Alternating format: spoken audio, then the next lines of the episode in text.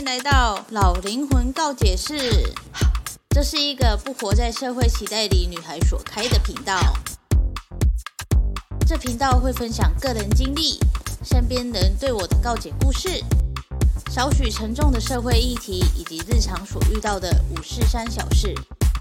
如果喜欢这个频道，欢迎订阅、抖内帮助我升级装备，也欢迎追踪我的 IG Y 八三一八三。这个节目会时不时的出现英文、韩文以及泰文，有兴趣的朋友可以跟着我一起学习单词哦。好，那我们就开始今天的主题吧，Go Go！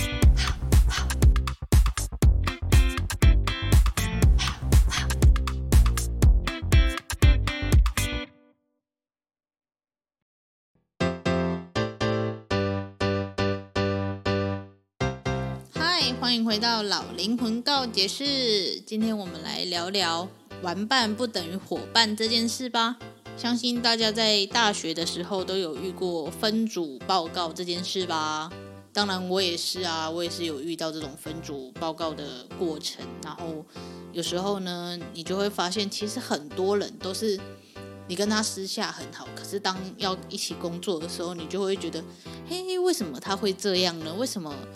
就是？没有办法好好的做事什么之类的，所以今天就要来聊聊，有些人虽然是玩伴，但他不能成为伙伴的这件事。这件事呢，我不知道从什么时候就开始察觉的，有可能是高中嘛，可是高中好像也没什么分组报告，所以应该也是大学吧。反正就是要报告的时候，就会发现说，哎，有些人真的是都没有在做事，然后有些人就真的是会做很，然后。就会觉得很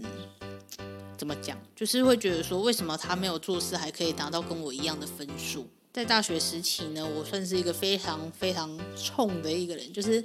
我会觉得呢，如果你没有做事，你就不要拿分数这样。所以呢，有一次呢，应该是大概十几个人的分组报告吧，然后大家都有做事，然后有分配事情这样，然后有些人他就会说，哦，我就很忙啊，你你们分配给我就好，然后。我再就是最后再把东西交上去，这样就好了之类的这种状况会有发生。然后我记得那时候我们就有下一个 deadline，然后就跟他讲说，东西没有交出来的话，我的简报上面就不会有你的名字这样。然后呢，那一位小姐呢，她就是在报告的当天，然后突然就过来说，对不起啦，我就是太忙了，没有办法，就是。参与报告什么之类的，然后我就跟他讲说，不用跟我对不起啊，你要跟你自己对不起啊，因为我就觉得说你就是没有达到你该做的事情嘛。然后我就跟他讲说，那这个简报上面不会有你的名字，你就自己就是你知道，就是自己去想办法解决之类的。当然，那个当下是非常尴尬，就是报告的时候，然后第一页就写。就是报告成员有谁嘛？然后因为我不是那个简报的人，然后那个简报人就很尴尬说：“对，这就是我们的就是简报的成员这样。”然后我就发现现场就是一片尴尬这样。其实现在想起来真的是蛮冲的啦。可是我就觉得说，如果呃，因为他们那一群就是每一次做报告都一组，然后可是这一次就可能是抽签还干嘛就分开了，然后。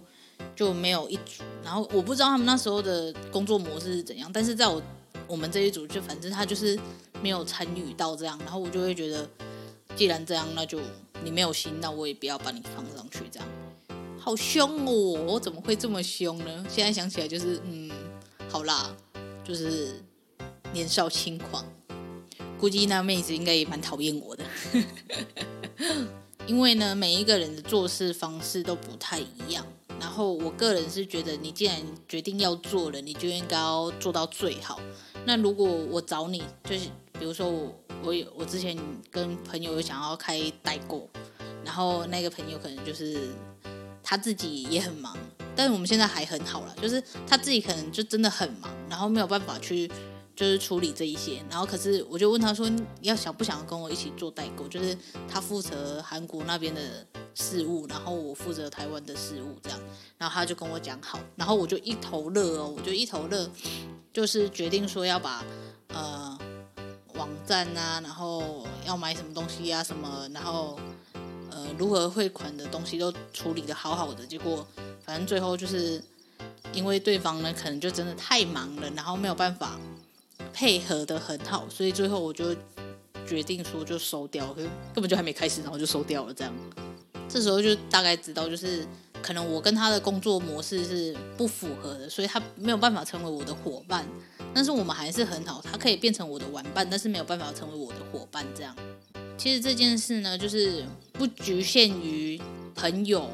分组报告这件事，就是连家人都是一样的。因为我跟我哥就是之前有一起工作过，然后我就发现我的工作模式跟他的工作模式真的差超多的。我会觉得他超级不认真，然后。他会觉得我很很会碎念什么的，所以，可是我跟我哥就是很会玩，然后我们就会变成就是就是真的就是有些人可以成为伙伴，但有些人就是只能当玩伴。那我哥就是那一个只能当玩伴的那一种人。不管是在大学还是就是出社会后，你你真的要找到一个就是很合得来的伙伴是一件很难的事情。比方说呢，工作的时候。你要跟别人合作嘛？因为现在很很少有工作是独立制作就可以完成的。比方说，我是一个影像剪辑，好了，我就需要跟企划那边合作嘛，或者是说我需要跟另外一个摄影师合作。可是每个人做事的方式就是不一样。然后，对于应该要成为伙伴的人，可是他的做事方式就是跟自己不一样，然后你就会工作起来就会觉得特别的烦躁，因为他应该是要伙伴，但是他没有办法成为伙伴，但他也不是你的玩伴，所以你也不知道你到底应该要怎么样去跟他合作，然后每天就会被那种很鸟人的同事，然后在那里就是有点心情不好什么之类的，就觉得啊。怎么这么麻烦？就是跟人家合作怎么这么麻烦？所以在大学就是分组报告之后，我就会就是平常会跟谁玩，可是知道他的工作模式跟我的工作模式不是那么合的时候，我就会去找其他就是我觉得 OK 的工作伙伴，然后去做分组报告。所以我想说的是，就是真的是有些人就真的只能当玩伴，有些人可以变成伙伴。那真的是奉劝大家啦，就是如果你们真的是大学生啊，想要分组的话，真的没有必要，就是哦，我们这一群很好，所以做什么都一起。因为你出社会之后，你不可能你的朋友就一直绑在一起嘛，你不可能哎好了四个朋友，然后全部进同一家公司，绝对不可能啊。所以我们我的个人是提倡啊，就是你大学分组报告，就是尽量多跟。不同的人合作，然后你可以知道每个人的工作模式，然后你可以透过这次的分组报告，或者是好几次的分组报告，因为你每一次都跟不同的人合作嘛，所以到最后你就会知道说，哎，原来你的工作模式是怎样的，然后你会习惯怎样的工作伙伴，这样你就会以后就会很清楚的知道面对什么样的人要用什么样的工作模式，这样。那你们身边有？只有可以当玩伴，没有办法变成伙伴的人吗？分享给我吧，我想要知道一下。好的，这就是今天的老灵魂告解室了，我们下次见，拜拜。